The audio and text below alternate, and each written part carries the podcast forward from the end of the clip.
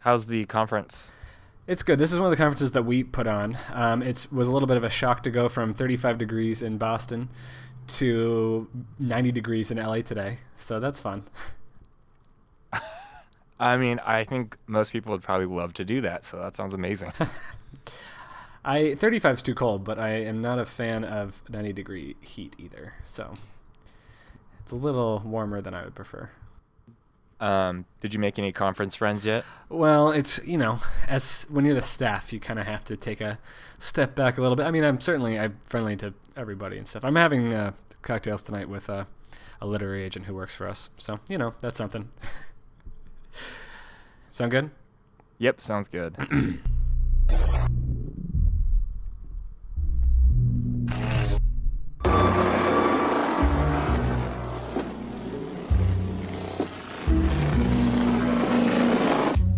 Good afternoon, everybody, and welcome to This American Horror Story, an unofficial podcast about the FX hit show American Horror Story. I am your host, Tyler Moss, here with my co host. Chris Husted, what's up, everyone? Welcome, welcome. We are again uh, recording in the afternoon today because I unfortunately have been um, work traveling out here in Los Angeles. I'm recording from a hotel room, but I did bring my microphone and everything, and we are going to make this happen. We're going to talk about Apocalypse episode 7, which is, of course, The Traitor. Traitor. Before we begin, we have so much to talk about. Um, a few minor housekeeping things. As always, you can catch us on Facebook.com slash American Horror Story to continue the conversation. We had great conversation on there this week. Lots of people weighing in on different things from the return to Murder House. I do have um, some things I want to touch on from those conversations. Of course, you can always email us as uh, well. Uh, excuse me, email us as well at thisamericanhorrorstory at gmail.com. We sincerely appreciate that. And please uh, go to iTunes, review us. Um, and that that means so much to us. We sincerely appreciate it, and again, it gets us out to even more people. The other thing I want to say this week, and I'm going to say it again next week, is we encourage all of our listeners to go to vote.org um, before these upcoming midterm elections just to find out where your local polling uh, station is. Make a commitment to vote. We're not going to tell you who to vote for, but we are just going to encourage everybody who's out there to engage in their, uh, you know, their democratic rights, basically. Go out there and vote for what you believe in and, and play a role in our country's democracy, you know? We are not supported uh, financially by vote.org, but we are supported by democracy. So participate. Exactly, exactly. So, without further ado, before we begin to dive into The traitor, I want to uh, talk about a few quick things from last week. First, I will say that on Facebook, you and I were widely panned for not appreciating Moira, um, Mora's moment with her mother. Um, and look, it, I totally understand. It really touched a lot of people who'd lost loved ones, and I, I totally get that. You know, my personal opinion is I think that she's a, a, good character, and sure, I think she deserved closure like everybody else, and that episode was full of closure, like we said, and some happy endings we maybe didn't necessarily agree with. But my personal view was just that Moira of the characters in Murder House was not one of my favorites, and I just wanted to spend more time with, say, Constance or the Harmons than, you know, I just wanted Moira's, you know, have her moment, but let it be quick and get back to the characters I love more. That was my personal opinion. So, just throwing that out there. I kind of agree. Um, also, uh, folks with DVR did us a great favor and sent us some screenshots that indeed showed that Behold a Madison destroyed uh, the old gazebo that was covering Moira's um, remains. And so that was something that was not overlooked. It was indeed by the creators. Probably, you know, beholden. uh, Madison used magic to destroy that. So we got that taken care of as well. Um, I did also want to say that on Facebook, Bryce and Rosie brought to our attention that the Church of Satan uh, didn't like how they were portrayed and actually posted a public statement against Yeah. American Horror Story, which I thought was kind of interesting. Um, the general message Yep. being that apparently the Satanic Bible, yeah, the Satanic Bible is more about self worship and self empowerment, whereas I guess it's Luciferianism, Lucif- Lucifer, Lucifer, Luciferianism Lucifer. that is more about the worship of Lucifer himself. Right. Um, which I think is interesting. uh, you know, this is obviously perhaps you know Ryan Murphy dabbling maybe too much in religion without doing enough research. Who's to say for sure? Um, you know, there's been criticism in the past for how he's portrayed religion in different ways. Um, the only real exposure I don't know anything about Satanism other than I know that I think um, the Gilfoyle the Gilfoyle character on Silicon Valley I think is a Satanist, Right. and that's pretty much my only exposure to it. So. And uh, final comment I love that. um, on Michael's rapid aging. Um, you know how he jumps from being such a young boy to being a young man so quickly. Um, Susan on Facebook, and maybe someone else had sent us this in a message too, uh, pointed out that, um, well, Susan said that she remembered in her catechism classes growing up and that in the Bible, Jesus jumps from being a baby to a grown man very quickly. So that's kind of the, you know, the Antichrist, that would then be the parallel that he would go through that similar experience. So that ex- explains that. And I think that's a good lead into the traitor because for me, this episode was a good deal of it was spent basically answering outstanding questions we had that we were like, well, why, did, why is this the case? Why is that the case? And there seemed to be a lot of explainers in this episode. So without further ado, I'm wondering if you could uh, tell us about the cold open, Chris, with Dinah the Voodoo Queen. Dinah. Yeah, so we see we see Dinah, Dinah, the voodoo. Uh, I guess the next queen. We find out after Marie Laveau was is no longer with us. She's making a house call to this very fancy mansion, visiting. Um, well, actually, initially we see her using kind of a voodoo doll to kill this woman, uh, which is artfully shot and pretty cool to see, and a little graphic with the uh, blood and guts. But she ends up taking the heart out of this woman and showing up at the mansion where she finds uh, this woman, and and the woman we find out has hired uh, Dinah to kill this other woman who his who she was having or who her husband was having an affair with. Sorry. Uh, and in turn, they take the heart and they put it in a blender, oh, like the song. yeah, I just read, when you said Wanna that, put it a touched me tender too. heart in a blender, watch it spin around like a beautiful oblivion. That's probably before. Rendezvous when I'm through That's got to be before the time of a lot of Um, listeners. Yeah, that's true. Uh, great song. Check it out. Anyway, they put it in a blender and force feed it to the husband who's strapped to the bed.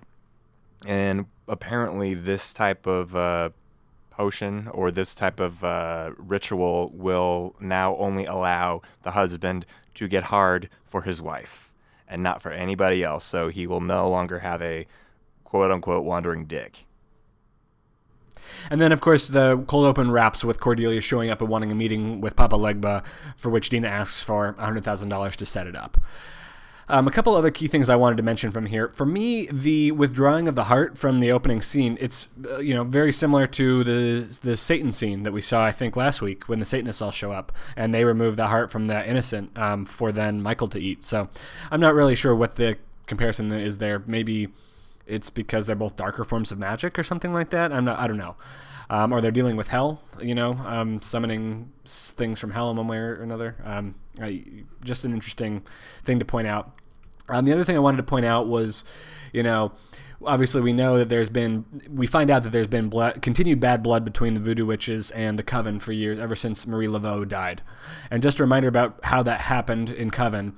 Uh, Marie Laveau was killed by um, Kathy Bates, Delphine LaLaurie, and her soul ended up uh, becoming, you know, it was belonged, it belonged to Papa Legba. So she was indeed brought to hell after that, and, and one of those people that's kind of repeating an experience in hell over and over. Um, and that's kind of what led to Dinah being the new queen. Um, I also thought that there was an interesting comment that Dinah threw in there that she was saying it's really hard, you know, it's a tough money time for voodoo witches because no one wants voodoo magic because of appropriation, which I thought, just thought was some interesting kind of cultural commentary Yeah. they, they put in there as well.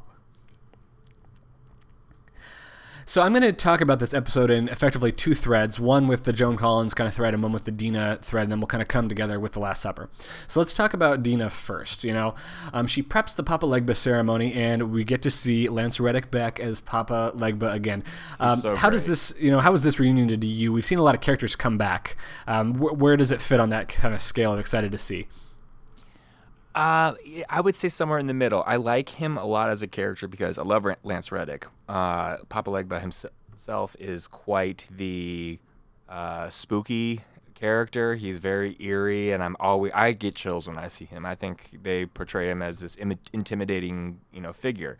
Uh, but he's got a like a little sense of humor to him too, so it makes it exciting and fun when he does pop up.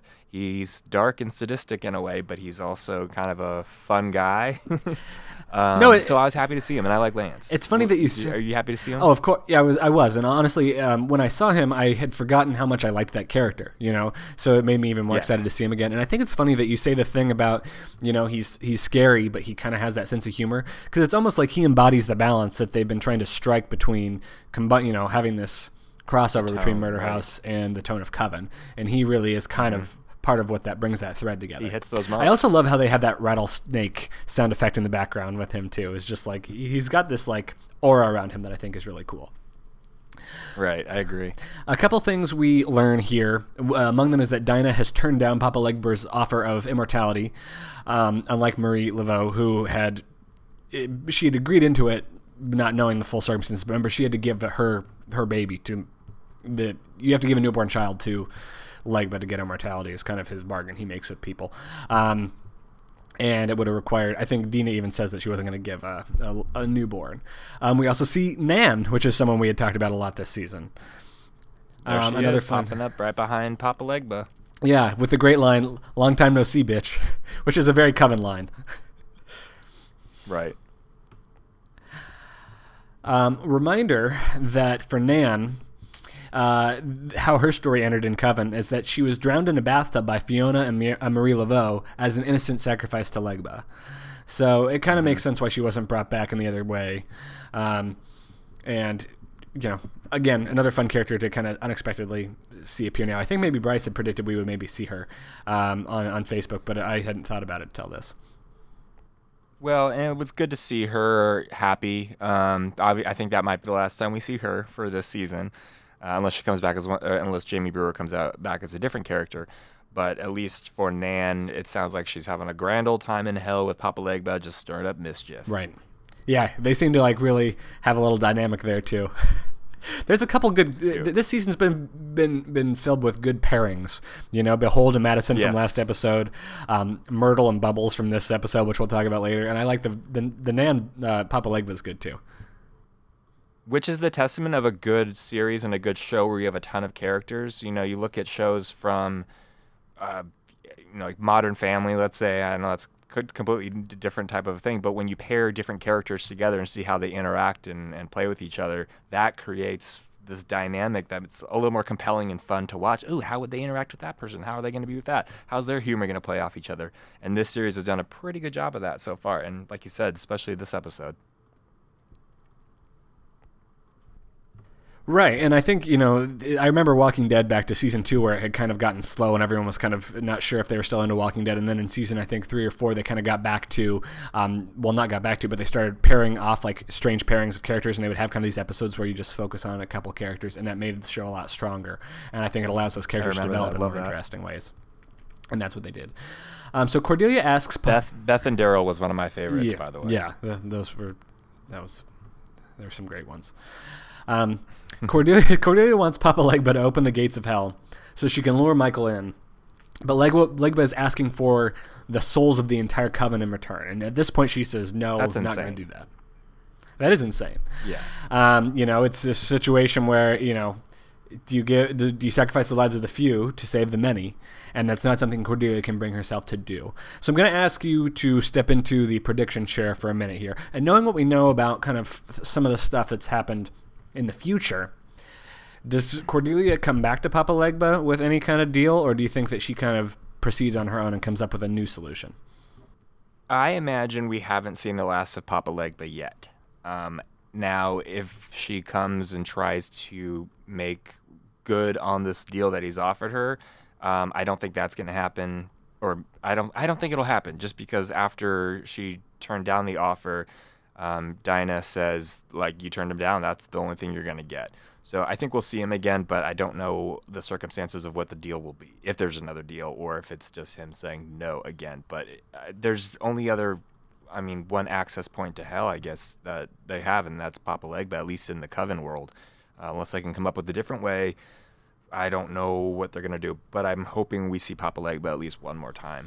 I- what do you think? I, I agree with you. I kind of feel like maybe, you know, we'll discuss theories about where things are going at the end, but I, I it gave me the feeling too that we haven't seen the last of Papa Legba, and maybe he plays a role somehow in still corralling Michael in the end of things. We'll see. Right.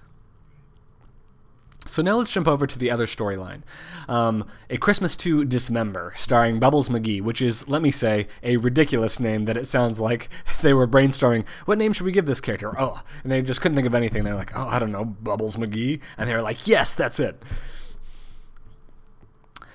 I love Um, it. It's it ahead. sounds like a um like a almost like a porn star name. Yeah. Uh, you know, this reminds me of um, it's this this kind of felt like almost another a second cold open in in some ways. Um, the way that it, it kind of plays out, and of course you get Joan Collins return, which we had speculated whether or not she would come back. So that's kind of exciting. And of course we learned that she uh, was also a witch. And you know, assuming then that this is the same character that is also you know Nana, um, and was also another one of the witches that was uh, had her memory wiped or whatever, although she's not one of the ones we see being brought back later on. Um, and their hair's a different color, but easy enough to, you know, dye the hair. Um, speaking specifically Right. about kind of this opening. Oh, go ahead. I was gonna say, d- did you know that Joan Collins is in a film similar to this cold or this um this spoof film that they're joking about as Bubbles, the actress, was in? Is she really? She is. It was from the ~90s, and it was from the uh, Tales from the Crypt. Uh, or no, sorry, from the '70s, not the '90s. Obviously, it's not the '90s. It's from the '70s. It, the the it's like an anthology film, Tales from the Crypt, uh, and uh, Joan Collins plays a woman who kills her husband on Christmas Eve, and she tries to hide uh, his body, but then hears this radio announcement that says there's this killer on the loose, uh, and she sees the killer come to her house, but can't call the police because she just killed her husband. um, and then Wow. how Well, that's all kind of funny out. that So they would just decide to do that. Yeah, so this is a real reference of a Joan Collins film. Well, I was gonna say the way that it opened and it looked, I was like surprised then that we went back to contemporary times because it looked like a movie that was from the '70s or something, you know. So I guess that's because it was an homage. And which, which is perfect. What, which is perfect because that's why Madison shows up and says, "I thought you already did this movie, or I thought you've already done this film. Haven't you already done this film?" It's because she did. It's Ah, perfect. It's I- really that's a, it's a good wink. That is a good wink because I, people who 'cause know. I was a little bit like eh, I don't really know what she's referencing there, but that's fine. You're like, so that's kind of this funny. is a very long sequence. yeah. Well, and also kind of having the, the serial killer Santa also reminded me as kind of a nod to Ian McShane's character, the murderous Santa in Asylum, too, because I think he's escaped Absolutely, I thought that too. Mm-hmm. Anyway, the Joan Collins the movie was called "And All Through the House." Mm, uh, I like that in the- better. in the Tales from the Crypt. Yeah. ah, that's. Although Christmas to Dismember is pretty awesome. I would watch that film. I probably would watch it too. um, you know, so we learned that Bubbles' power is to extract truth from any situation, and namely, what that means is to mind read. Um, so we start getting, and this is a fantastic scene where you have Madison, Bubbles, and um, Myrtle all at this dinner together. Is like the best banter you could ask for between these three. is hilarious. The kind of playing off each other between Myrtle and um, and Bubbles is, is wonderful. Very much enjoyed that. Rarely but do we- I like a new character so quickly, but the two of them, the dynamic together is awesome. Well, and if it is the same character that is Nana in the original, you know, Bunker Number Three or whatever, Right. that character had really terrific one-liners too. So then I guess that would follow. Um, They're so similar that it has to be the same person, just the mind swept thing that they. Yeah, otherwise it's too confusing if it wasn't the same person. Um, we learn that they want Bubbles to read Ariel Augustus's mind and, and maybe also Michael's. Um, but basically, they want to kind of do some investigation. I think they wanted Michael, but. Michael didn't come to the dinner. Yeah, okay. So she ends up reading, obviously, Baldwin and, and Ariel's mind and, and making some things based on that. Um, so kind of fo- conti- actually, I forgot that I had this divided into three threads. So continuing to follow that thread, um, where Myrtle plays the the theremin in the Warlock bunker was hysterical. like it's, it's such a weird instrument. The only I've seen, um, I love the band called Lord Huron, and they play the theremin, uh, and I've seen them do it live, and it's it's a very fun bizarro instrument but it's I, I don't know something just so quirky that this already like very quirky character plays that instrument is so funny to me um again, super enjoyed the dinner scene where you've got Myrtle and you've got Bubbles, and then you've got Ariel and Baldwin, like all you know, smiling and pretending to be friends, and they all really kind of hate each other secretly. And then you start as they get more drunk with, and like Myrtle goes into her wine story that Baldwin and Ariel don't give a shit about. Um, you know, Bubbles is able to start reading the thoughts as their minds drift, and you get uh, Ariel thinking of the death of John Henry. Um, which helps them to, you know, eventually go and resurrect him and then you know confirms that he wants all the witches dead and this kind of thing. And then also you have her reading baldwin's mind where he says something like i want the smiles wiped off of these witches faces. But i was wondering you know at this point did you realize that baldwin i don't know that before this i had realized baldwin was as involved as ariel with like really wanting to kill everybody else. No, it didn't make sense to me. Like he didn't have the information that Ariel had murdered John Henry or had him killed uh, that he it just I mean it, I didn't think he was that dark or devious because uh, he didn't have all the information. You know, he didn't know Michael was the devil yet or the devil spawn, uh, but yet I guess we find out later he makes that dust the powder potion concoction powder thing. Yeah. Uh, so I don't know. Maybe he just didn't like them from the beginning, from the get up, even though he didn't have all the information. He was just a he's just an asshole.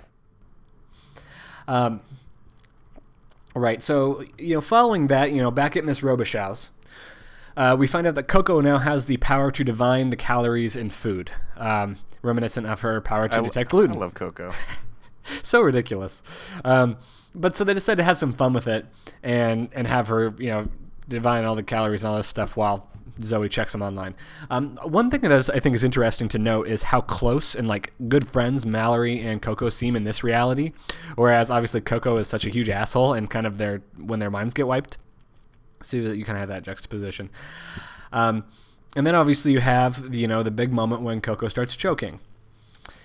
And we see Mallory open her throat, withdraw the bite, and then heal her, similar to how she healed the wounds on the deer um, in that previous episode and this is kind of the icing on the cake, I think, right. before we, you know, at least Zoe realizes, oh, we might actually have a real Supreme here.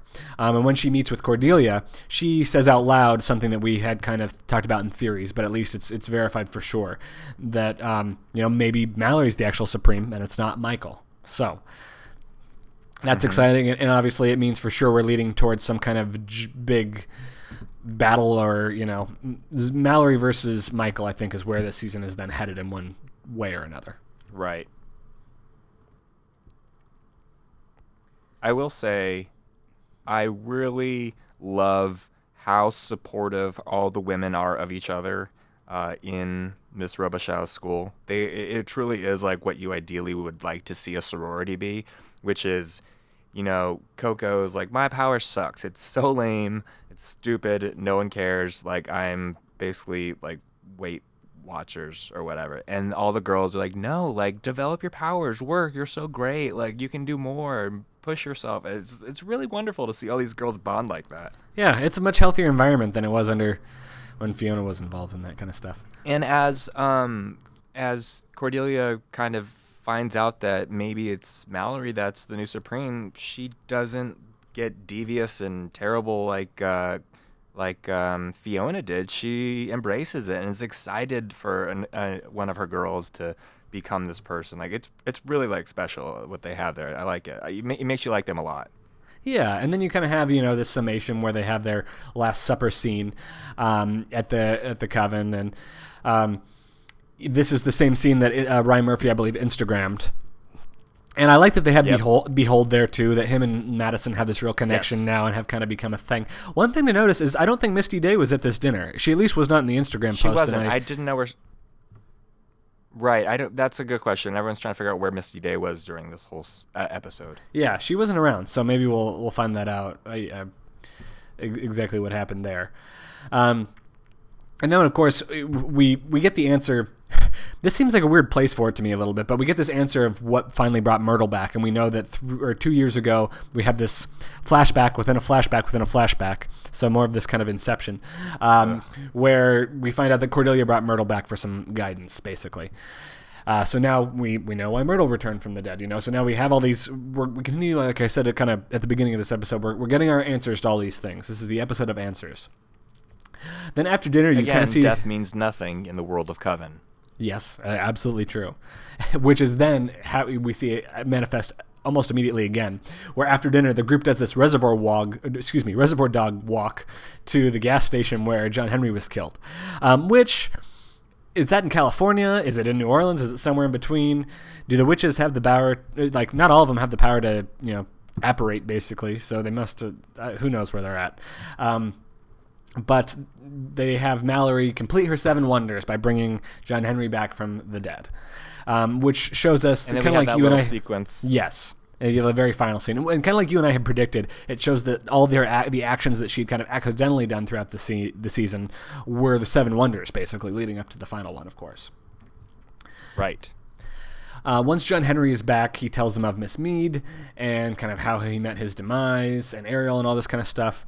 And Cordelia des- decides to send Coco to go get Miss Mead. Why Coco? Did that make sense to you? I, you know, after seeing how it plays out, I really don't know, with the exception of she wants to give her uh, some more purpose and responsibility so she knows she's valued, even though she's essentially just bait. Uh, and the plan is really silly and doesn't make sense to me. Uh, it was nice to see Coco have a role, I guess, with uh, within the plan to kind of come together as a unit and get this woman who took out John Henry. Yeah.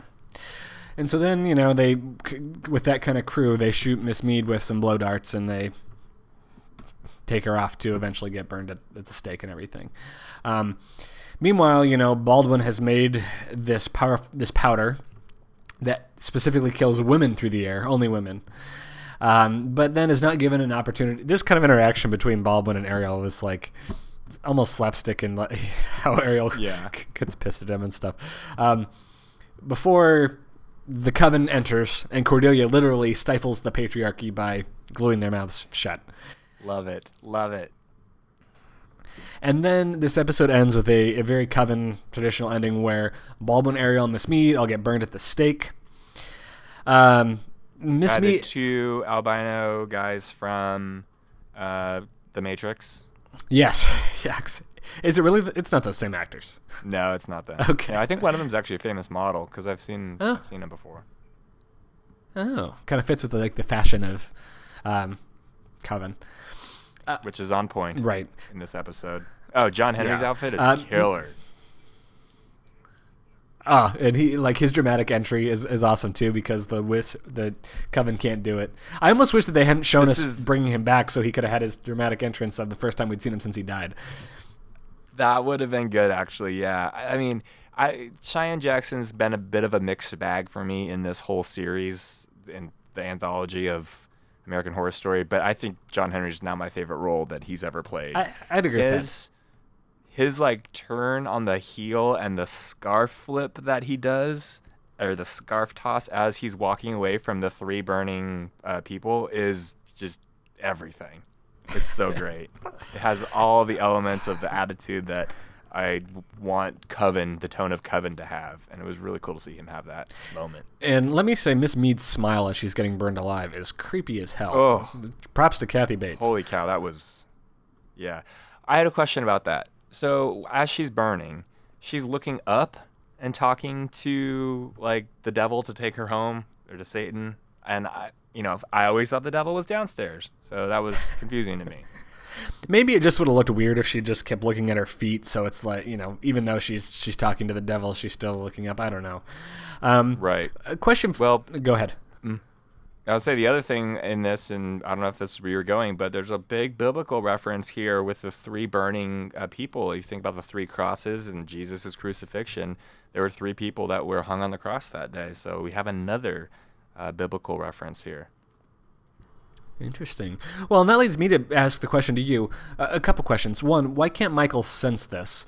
And two, what's to stop them from from bringing them back? You know, he he makes a robot version of Miss Meady. He misses her so much. He's already brought people back from the dead. We know that when people get burned, like John Henry, um, they can be brought back unless Michael's powers are not strong enough to bring back someone who's been burned, and it's only through a because his powers are come from a demon or something like that, and it's only a, a, a supreme of the coven that is able to do that. I don't know. Do you have any theories? I don't because this is the biggest hole in this episode. Um, I mean, Michael technically was able to bring everyone back from wherever he went to go get them in their personal hells or wherever it was. He was able to do that. What says he can't go back downstairs and get Mrs. Mead, who is one of his disciples, to to come back? It doesn't make sense to me. And and why would you then make a robot instead of just getting her? I don't know. I'm not sure. So that's kind of confusing to me. I don't really even have a theory besides maybe he didn't want to bring her back because dying sucks and he doesn't want her to die again or in the in the apocalypse she wouldn't make it anyway, so it's better to make a robot version of her. I don't know. This this screams to me of when um, Asylum introduced aliens and we're like, okay, too much. You know, take one of those off the plate. Like we don't need robots in the apocalypse. Like what we have going on here is just fine. So yeah. I don't know. Do you do you have a theory why that he would make a robot well, out of her as opposed to anything else? No, you know, but perhaps they do have an answer in mind that they'll give to us, um, and that kind of brings me into what I what I was going to say to wrap this episode up is that this episode did answer a lot of questions that we had about things. You know, um, what was Nana involved in the coven? You know, um, and we get the character of Bubbles. Um, you know, we figure out how Dina Dinah was involved in you know her connection to Marie Laveau and the Voodoo Witches and everything, and then we also kind of get the, a little bit of closure on Nan as well. So. I think that to some degree we got some questions answered on stuff. Um, you know, n- questions for you going into this, um, or or wrapping this up and going into the final three episodes because I think we only have eight, nine, ten left. Um, right? It's it's ten episodes, yeah. Yep. That's that's what we've been told from the get go, and on IMDb there's only ten listed, so yeah. I assume that's what we got. Yeah, so we have not too much time to really kind of catch things up back to the the starting point of where this all began for us in episode one. Um, so knowing what we know now about Legba, the coven, you know, getting Papa Legba to open a hole to hell to bring Michael in. And also knowing what we know about, you know, um, the original scene from one of the first few episodes where after Mallory and um, Coco and Dinah all die from the apples, we see Myrtle, Cordelia, and Madison walk in to bring them back. Question for you, and there's been a lot of discussion on this on Facebook um, from from Michael, from Amy, from others. Who's dead and who isn't at this point? Are there because so, this takes place on Halloween, and we have to remember that on Halloween the dead can walk the earth. So, are Cordelia, who was already ailing, and Myrtle and Madison, did they die again? But they they come back on Halloween and are able to use their powers to revive Mallory, Coco, and Dinah. I'm gonna think that they are dead, not because I want them to be. I don't want them to die. But our biggest clue in this situation is when Michael and Mallory are when he's interviewing her, and that whole thing uh, of the uh, "Who are you? Who are you?" happens, and he says something along the lines of, "I thought I got rid of all of you." So I'm assuming that they are actually all dead uh, because of that one line. I think that's our biggest clue, and that's what I'm rolling with right now. And because it is Halloween, maybe they're coming back because of the uh, because of on Halloween everyone walks the earth. What do you think? I think that uh, that makes the most sense, and I think there is a lot of evidence that points to that. The fact that Cordelia has strong enough powers to revive people when she has been losing her powers because there's been a new Supreme indicates that maybe you know in her dead version she has all her original powers for that one day, which is interesting. Um, but it also makes you wonder. I, I don't know. Um, all of the past characters who have like gone to their own uh, witches when they die when they've gone to their own hells it doesn't sound like for instance misty day came back on halloween in the past um, but maybe somehow the way they were killed they're not in a situation where they're reliving their own hell like everybody else so right but i think that's a good theory and it makes a lot of sense that they are all dead um, you know what does what does for sure knowing that mallory is the next supreme mean for us because that is kind of one of the big things we we now know going into these last few episodes. Right. Well, clearly they they protect her uh, because they give her that mind spell where she forgets her identity, as well as Coco and Dinah.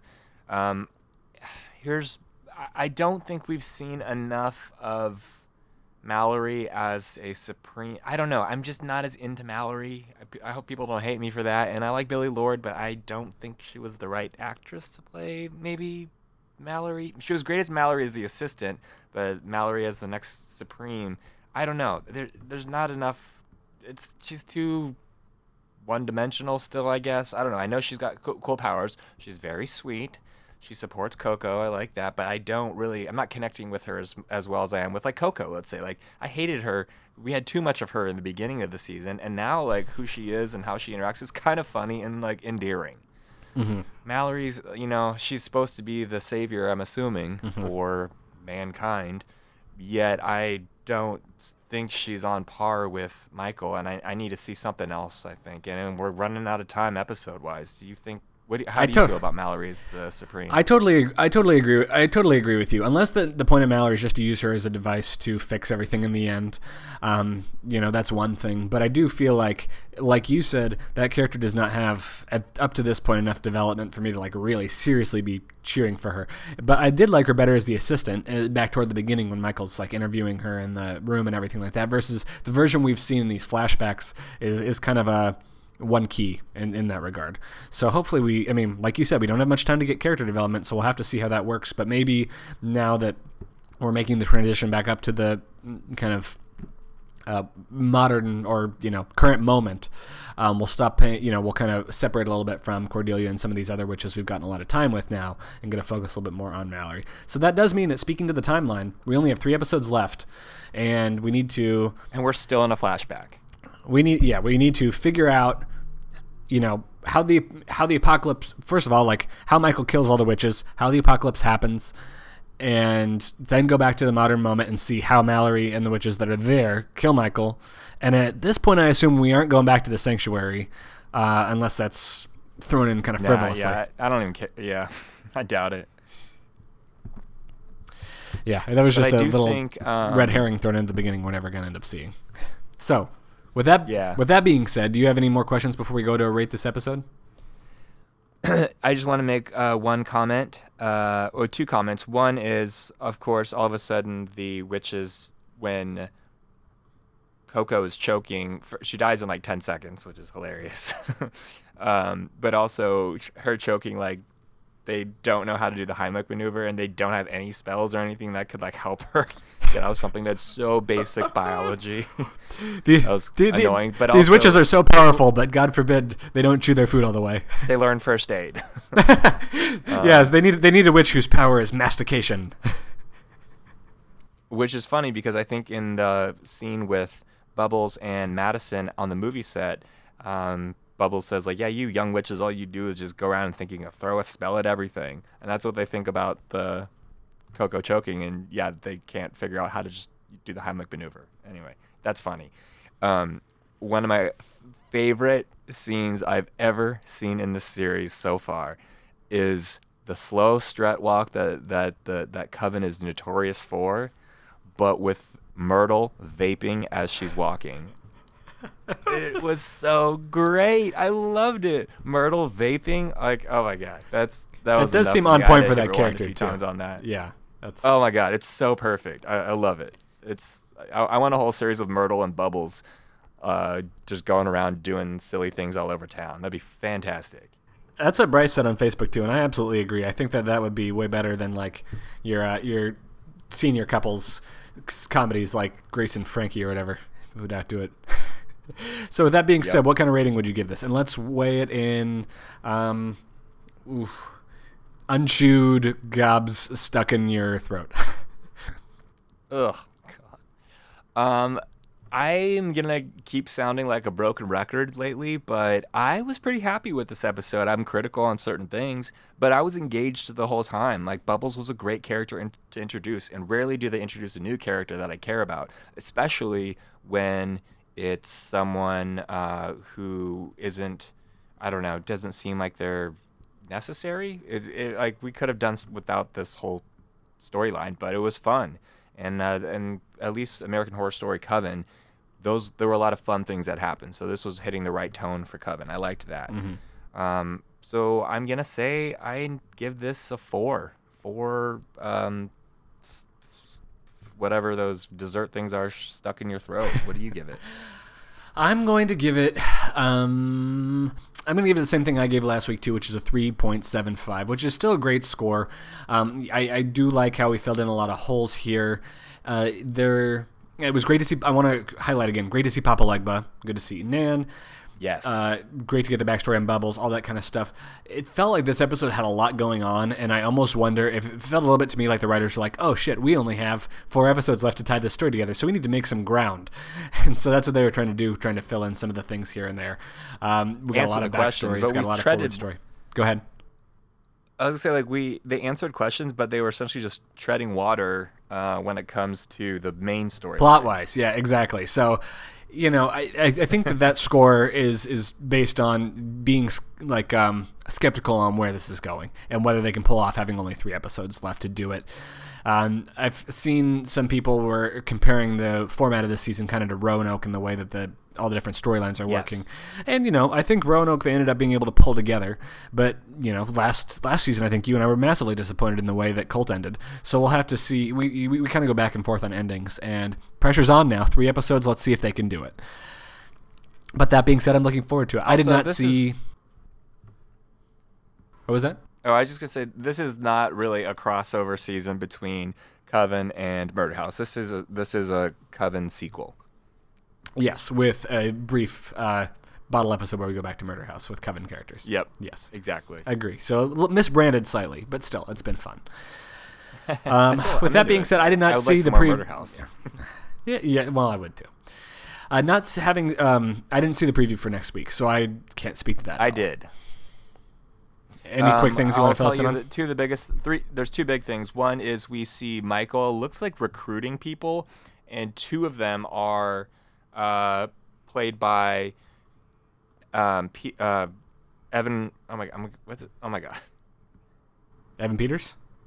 Evan Peters. I was about to call him Evan Williams, which is a whiskey.